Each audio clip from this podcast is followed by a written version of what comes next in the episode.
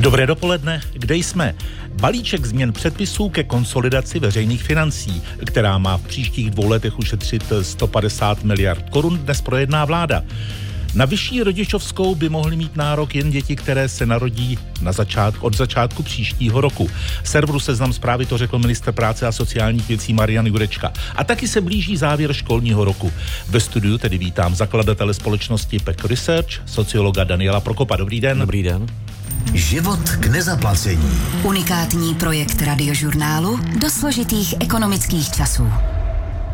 Danieli, začněme bilancí eh, toho končícího školního roku. My jsme probírali v našich rozhovorech třeba nedostatek míst na středních školách, kapacity mateřských škol.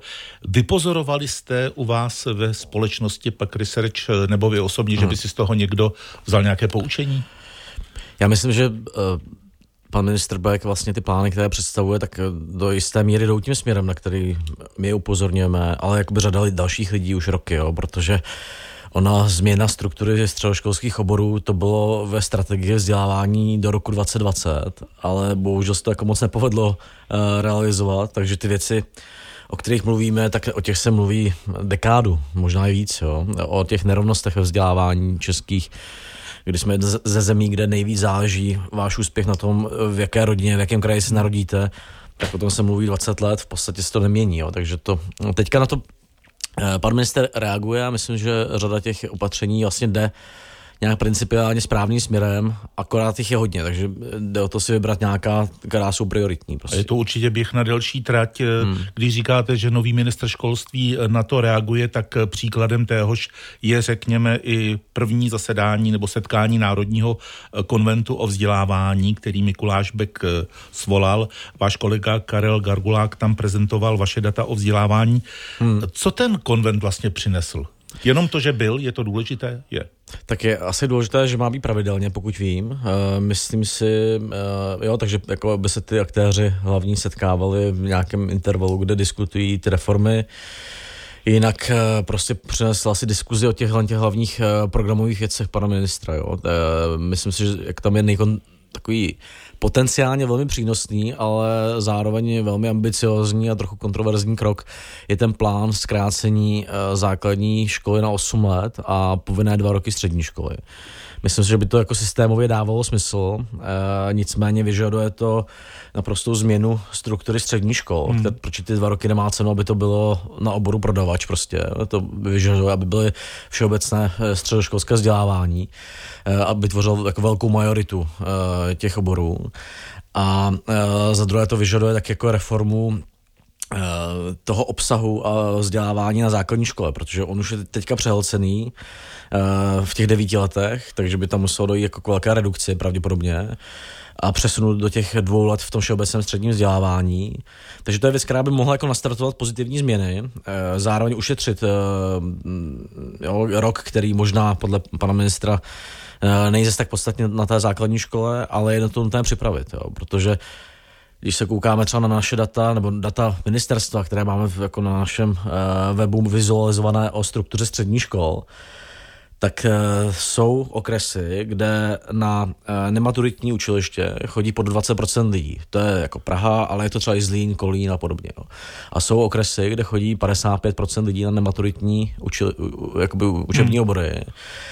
Takže tam je jako velká naprosto extrémní rozdíly v, v, té regionální struktuře toho středního školství, které z části se dají vysvětlit třeba vzděláním uh, populace a těch rodičů. Ale to vysvětluje jenom třetinu těch rozdílů. Je to prostě jakoby struktura té nabídky se obrovsky liší. A když chcete zavést systém, který uh, zavede dva povinné uh, roky školní, uh, střední školy, tak se musí Eh, reformovat ta struktura, aby byla jako srovnatelnější, aby tam bylo více všeobecných eh, středních škol a podobně. Vidíme řadu regionálních nerovností, ale i nerovností uvnitř eh, těch hmm. jednotlivých regionů, což předurčuje vlastně vzdělávací výsledky a vede to asi v těch místech, o kterých mluvíte, k omezení šancí na to, jak dosáhnout nějakého kvalitního vzdělání. Má to nějaké efektivní řešení, kromě toho, které jste teď naznačil? Tak první, ta, ta změna těch středoškolských oborů je určitě důležitá v tom, že to je podmínka těchto změn, které budou mít pozitivní efekty i v tom, že například, když nebude takový přetlak u té jednoté přijímací zkoušky, eh, když bude lepší to, to řízení přijímací, že tam dáte pět škol a uděláte jednu přijímací zkoušku a vám, vám to vybere tu školu jako elektronicky, na kterou to stačí, ty výsledky, nebo je tam takový zmatek těch, který teďka probíhal u těch dvou termínů a, a podobně, tak to uvolní trošku ruce podle mě i učitelům na základní školách, že na ně nebude takový tlak, aby připravovali ty děti na uh, ty přijímačky prostě a budou se moci věnovat tomu obsahu. Ale samozřejmě to vzdělávání potřebuje mnohem víc změn. Jak říkáte, uh, jsou tam v některých věcech jsou velké rozdíly v rámci krajů. Takže třeba to, kolik dětí nedokončuje vůbec základní školy, tak to, to je v některých obcích je to uh, 0,4%, jako skoro nikdo. V některých obcích s rozšířenou působností, v takových těch menších okresech, je to kolem 15%. A to je věc, která vlastně i v rámci třeba Moravskoslezského kraje nebo Libereckého nebo Plzeňského se liší několikanásobně mezi těmi mi, mi, mikroregiony. A je to hodně jakoby o fungování toho lokálního vzdělávání. To, takže tam je, to není o krajích tolik, to je o nerovnostech v rámci krajů hodně. Uh, jo, zhruba dvě třetiny rozdílů mezi tou neúspěšností jsou rozdíly v rámci krajů a jedna třetina jsou rozdíly mezi krajem. Potom jsou ale věci, které třeba zase jsou hodně krajské. Jo? Když třeba uh, zkoumáme uh, výsledky uh, ČŠI, jako v testování gramotností, výsledky v té jednotné přijímací zkoušce a podobně, takové ty výsledky, to, co ty děti umí, jo? tak to už třeba hodně se dá vysvětlit těmi kraji. Jo? Takže je nutné mít nějakou strategii, která na ty Eh, lokální problémy, které jsou hodně dané tou chudobou, nějakou špatnou kooperací sociálního vzdělávacího systému, aplikuje lokální strategie. A na ty věci, které jsou krajské, aplikuje jakoby krajské strategie, protože v, třeba v těch eh, gramotnostech, jak děti umí eh, číst a eh, počítat, jo, když to zjednoduším, to hodně závisí prostě na eh, tom, kolik je tam kvalifikovaných učitelů. A to se v těch krajích hodně liší, že někde učí nekvalifikovaní učitelé 20%, někde učí 5% hodin a podobně. Hostem rozhovoru Život k nezaplacení je sociolog Daniel Prokop. Život k nezaplacení. Školský systém musí nabízet rovné vzdělání pro všechny, ve společnosti přetrvává netolerance k odlišnosti. To řekl prezident republiky Petr Pavel, který eh, včera navštívil jednu žižkovskou hmm. školu. Řekl to, co potvrzují dlouhodobě i vaše data. No, tak ta škola na tom Žižkově je v podstatě uh, jedna z těch segregovaných škol uvnitř města, kde by to nebylo nutné prostě, jo, kdy, kdyby uh, kdyby byli náhodně rozptýleni e, ti žáci, tak by tam žádná segregace e, Romů nevznikala. Jo? A takových měst je docela dost. Prostě najdete podobné školy v Mělníku, v Kutné hoře, e, ve městech, kde ty romské děti tvoří 3-5% prostě populace maximálně. Jo, takže to není problém jenom nějakých jako velmi chudých částí republiky, ale tyhle ty ostrůvky vznikají i v těch bohatých částech a samozřejmě jako Eh, problém je, že se to vel, velké části těch aktérů vyplatí, chce to část rodičů, chce to ten zřizovatel a podobně, ale těm dětem se to pravděpodobně moc nevyplatí prostě, jo, když vyrůstají uh, už od zmalička uh, v té jakoby uzavřené společnosti, uh, nevidí ty uh, ambice té střední třídy kolem sebe, jo, to vás jako posune prostě v tom životě hodně, když uh, pocházíte z nějakého chudšího prostředí, tak potřebujete kontakt s tou střední třídou. Ve škole, jo, chodit na fotbal, na nějaké kroužky, protože tam jakoby načerpáte uh, ty životní aspirace, které často v tom hmm. vašem prostředí chybí. Jak důležitá je pro školní docházku a její úspěšné zvládnutí uh, ta předškolní výchova? Jsou, jsou výzkumy z Ameriky, které to dokonce jakoby testují na experimentu, že vzali 200 dětí z chudého prostředí a, a náhodně z nich vybrali 100 a těm dali dobrou předškolní výchovu a teďka sledují do dospělosti, jak se ta skupina uh, liší, prostě ta, co dostala tu školku. To dělá třeba James Zekman a, a podobně.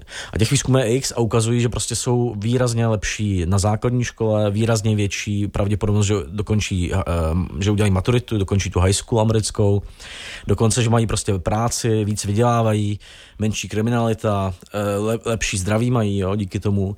Eh, dokonce i děti těch dětí, protože to začínalo ty výzkumy někde v 60. letech, tak i děti těch dětí, které, dostaly tu školku, tak eh, mají lepší výsledky na, na školách potom, jo. Takže tam je jakoby i mezigenerační efekt. Takže ta školka hraje roli, hraje velkou roli. Ale zase jako není to, záleží na ní kvalitě s tím dítětem se tam musí, jo, když tam bude sedět prostě, tak uh, a bude tam sedět celý den, tak mu to moc nepomůže. Uh, ta školka má efekty v tom, že malé děti naučí, uh, které třeba jako nemají tolik podnětů doma a nemají tak strukturovaný volný čas, tak jim to hodně jakoby mm. nastolí pravidla strukturování volného času. A potom ty děti v tom předškolním vzdělávání v tom posledním roce to doučí samozřejmě jakoby ty eh, schopnosti, které se předpokládají na té základní škole. Jo. Ale eh, ta, takže abych to zkrátil, ta školka musí být kvalitní a musí u těch dětí z toho znevýhodněného prostředí začít brzo. Tam nestačí ten poslední rok. Jo. Musí to být aspoň dva roky. Aspoň dva roky prostě. Jo. Uvádí v těch průzkumech. A i v Česku, když jsme zkoumali data z, eh, z oblastí jakoby ohrožených sociálním vyloučením, tak ty děti které prošly tou školkou, tak se častěji a lépe zařazují do těch základních škol. Jo. Takže školka má efekt, eh, je to jedna z určitě klíčových prostě věcí v těch učích regionech, aby tam chodili ty děti. Kdo má ty školky stavět? No podle mě má stavět obec. Problém teda zase, na který narážím opakovaně skoro ve všech uh, jako oblastech uh, života je, že jak máme ty obce malinké v Česku, tak když máte prostě 100 malých obcí, každá dostává nějaký, nějaké peníze z těch daní, tak ani jedna nemá, když to jakoby přeženo, tak ani jedna z nich nemá na to, aby postavila tu školku. Kdyby ty peníze těch 100 malých obcí dostalo dohromady, tak tam v pohodě pět školek postaví. Ale když to jim rozdělíte, eh, jako každé dáte málo, tak potom nemají na tu investici postavit ty školky. Jo. Takže podle mě musí je stavět obce, Měli bychom mít nástroj, teďka ministerstvo vnitra chystá zákon o uh, združování obcí, kde se můžou obce v rámci toho ORP, v rámci toho malého okresu združit a právě jakoby spojit ty finance třeba na stavění těch školek. Jo? To myslím, že by mohlo, když se to udělá dobře, tak by to mohlo hodně pomoct. Uh, takže potřebuji, jako potřebujeme, aby to stavily obce a potřebujeme, podle mě, aby k tomu měly motivace ty obce, jo? protože uh, dneska máme garanci od tří let, ale to je taková fiktivní garance. Jo? To prostě se, mám řada rodičů e, řekne, že vlastně ta garance neexistuje. My vidíme, že e, mezi těmi tři až pětiletými 10% do školek nechodí a že to je hodně. E, v těch tříletí se to nedostávají prostě. Jo? Takže potřebujeme, aby byla reálná garance. A podle mě by ty obce na to měly mít peníze, měly by na to mít nástroje a měli by tu garanci prostě mít reálnou i v tom, že když to místo nezařídí těm rodičům, tak by mu měli platit prodloužení toho rodičovského příspěvku. Jo? Proč by to měl hmm. platit stát, to, že eh, ta maminka nemůže pracovat, eh, protože ta obec neudělá tu školku. Prostě, jo? To přednáší ta, ško- ta obec ty náklady na ten stát takže podle mě by měly být ty nástroje a měl by mít tu odpovědnost, že platí prodloužení toho rodičovského příspěvku ty obce, které to nezařídí. Hmm. Jak s tím vším, o čem se v těchto chvílích rozhovoru Život k nezaplacení bavíme, souvisejí programy včasné péče? Opravdu platí, že hmm. český stát za každou investovanou korunu do programu včasné péče dostane zpátky 3 až 4 koruny? No to vycházelo, eh, my jsme dělali takový jakoby aktualizaci v těch českých datech. Vzali jsme ty efekty té předškolní výchovy, aktualizovali jsme o to, jaké efekty má, má nebo jak souvisí s úspěšností eh, na základní škole v Česku, jaké jsou náklady té předškolní péče, standardní. A z toho vychází zhruba takováhle efektivita. Jo? Ono samozřejmě závisí na tom, jestli ta školka má ten efekt, jak jsem říkal, jako, že když hmm. tam půjde to dítě sedět a nebude nikdo mluvit, tak se to nevrátí třikrát, čtyřikrát. Když ho, když ho ta školka rozvíjí a má nějaké přijatelné náklady, tak ta návratnost je opravdu takhle jako násobná. Prostě, jo. A to navíc eh, v tom nejsou započítány všechny dopady, eh, minimálně v té naší studii. Prostě tam jsou jenom dopady na eh, nezaměstnanost, odvody a dávky. Jo, takové ty dopady, které sleduje ten James Hackman v Americe, i na to zdraví, kriminalitu, na děti těch dětí, jo, ty to potom ještě znásobují v té Americe jim vyšlo, že to je 7 až 10 krát eh, ta návratnost jednoho dolaru. My se bavíme o dětech, které za x let čeká vstup eh, hmm. do pracovního trhu. Dá se odhadnout v optice třeba dnešní žáků základní školy. Jakou podobu bude mít trh práce, až to pro ně bude aktuální? Nebo je to čím dál tím větší neznáma? Takhle. Hm, nejsem na to odborník, na ten trh práce, nicméně Jo, když se ty firmy jako McKinsey uh, zaměřují na modelování těch změn, tak jako já nevěřím tomu, že se to dá moc predikovat. Jo? Hmm. Že prostě možná jsme si mysleli před pár lety, že se budou hodně automatizovat ty manuální obory. A teďka s rozvojem té umělé inteligence, uh, chat GPT, vidíme, že se budou dost automatizovat některé i ty nemanuální obory. Jo. Takže myslím si, že jediné, co můžeme říct, je, že se asi hodně změní ten těch práce a že ty kompetence musí být trošku obecnější, jo, aby se mezi těmi obory dalo lépe přecházet třeba tedy ten příklon hmm. k tomu všeobecnějšímu tak. vzdělávání. A neznamená to, že by všichni měli mít gymnázia, ale že i to technické vzdělávání, třeba učňovské, musí být trošku obecnější prostě, jo, a zahrnovat ví, jako přípravu na víc hmm. typů těch oborů a podobně. Jako, no. Že ta specializace pravděpodobně nebude stačit. A už dneska, když vidíme data o tom, co dělají učni eh, z těch jako vysoce specializovaných oborů, tak velká část nedělá ty obory, eh, na které se vyučila. Jo, a potom je ta specializace zbytečná, takhle extrémní, jaký máme my. Posloucháte rozhovor se sociologem ze společnosti Peck Research Danielem Prokopem. Život k nezaplacení. Ještě jedno téma bych tady zkusil probrat alespoň částečně. Délka oddlužení by se měla zkrátit z dosavadních pěti na tři roky. S tím počítá novela insolvenčního zákona, kterou podpořila vláda a posílá ji poslancům. V čem je tohle lepší? No, lepší je to v tom, že se rychleji by se mohlo odlužit těch 400 tisíc lidí, kteří jsou v neřešitelných dluzích eh, a jsou tam třeba 10 a více let, jsou tam z doby, eh, kdy prostě byl ten neregulovaný trh půjček v České republice, jo, takže vlastně eh, jsou tam uvězděni v tom a doplácí na to celá společnost. Není to tak, že by se jim odpustili ty dluhy, prostě se uvolňují některé parametry, které odrazovaly a prodlužovaly ten proces zbytečně. Naopak je tam podle mě dobrý návrh, aby ty lidé, kteří jdou do toho odlužení, aby měli nějaký minimální adekvátní příjem, který odpovídá té jejich pozici aby, protože jeden problém je, že oni jsou vytlačeni eh, na, eh, do jako pololegálních eh, příjmů. Někam do šedé, no, do šedé ekonomiky. ekonomiky a cílem by mělo být je dostat zpátky. A abyste je dostal zpátky, tak musíte po nich chtít ty legální příjmy. A abyste po nich chtěl ty legální příjmy, tak musíte mít nějakou představu, kolik je, by měl brát člověk, který má třeba vysokou školu v bohatém regionu, kolik by měl brát člověk, který má základní školy v chudém regionu, aby tam všichni jako neoptimalizovali ty příjmy na to, že splatí nějaké ty minimální splátky, ale polovinu budou mít prostě na ruku. Jo. Takže Uh, princip je zkrátit, uvolnit takové ty zbytečně formální překážky, které tam jsou a nejistoty, že dneska nevíte, jestli se odlužíte ani. Jo. A naopak jakoby chtít, eh, aby legalizovali eh, tu práci plně. Jo. A to myslím, že je jako dobrý plán. Vyžaduje to ale jakoby být eh, vyžaduje to ještě jako dobrou aplikaci v některých detailech, ten, ten zákon. Myslím, že je dobře, že ho vláda přijala. Bude to vyžadovat dobrou aplikaci toho minimálního adekvátního příjmu, o kterém jsem mluvil. Bude to vyžadovat Jeden problém je dneska v Česku, že se nárok na dávky počítá s příjmu před exekucemi. Takže oni se k ním nedostanou, ty lidi na těch exekucích, a snižují si ty příjmy, hmm. aby se k ním dostali. Je to jako nesmyslná věc. Že vlastně, když si snížíte ty příjmy, tak si snížíte eh, jak ty srážky, tak eh, dostanete nárok na ty dávky. Tak tohle to změnit. No a podle mě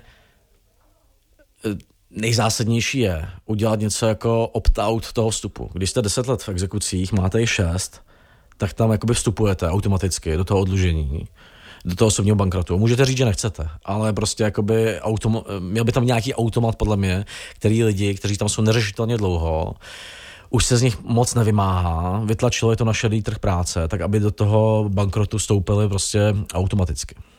Ještě uvidíme, od kdy vlastně bude hmm. platnost eh, tohoto zákona a co to udělá s tím, že vlastně vláda neponechala v tom návrhu pouze podnikající osoby, na které ostatně míří ta evropská směrnice, na základě níž hmm. byl ten návrh eh, přijat a poslán do sněmovny, ale oni to rozšířili i na dlužníky běžné. Jestli to a to je jakoby zásadní, protože by tam měly být nějaké rovné podmínky a naš, náš problém jsou ty běžní dlužníci. Hmm. Ty spotřeby, kteří měli ty uh, hodně takové ty nafouknuté spotřebitelské úvěry z, rok, z let 2010 a 16. Jo. A teďka jednu, řekl bych jednu věc, fakt teďka na to doplácí celá společnost, na ten rozvoj té šedé ekonomiky, destabilizaci rodin. A ty půjčky, kde, které, jako, kde to vzniklo, tam ty firmy měly obrovská příslušenství, půjčovaly lidem rizikově a ty příslušenství, ty úroky, sankce hmm. a podobně, těmi si kryli to riziko, že oni to nesplatí. Takže ty dluhy celkově jsou už dávno splacené prostě. Hostem rozhovoru Život k nezaplacení byl sociolog Daniel Prokop. Děkuji, nashledanou. Díky.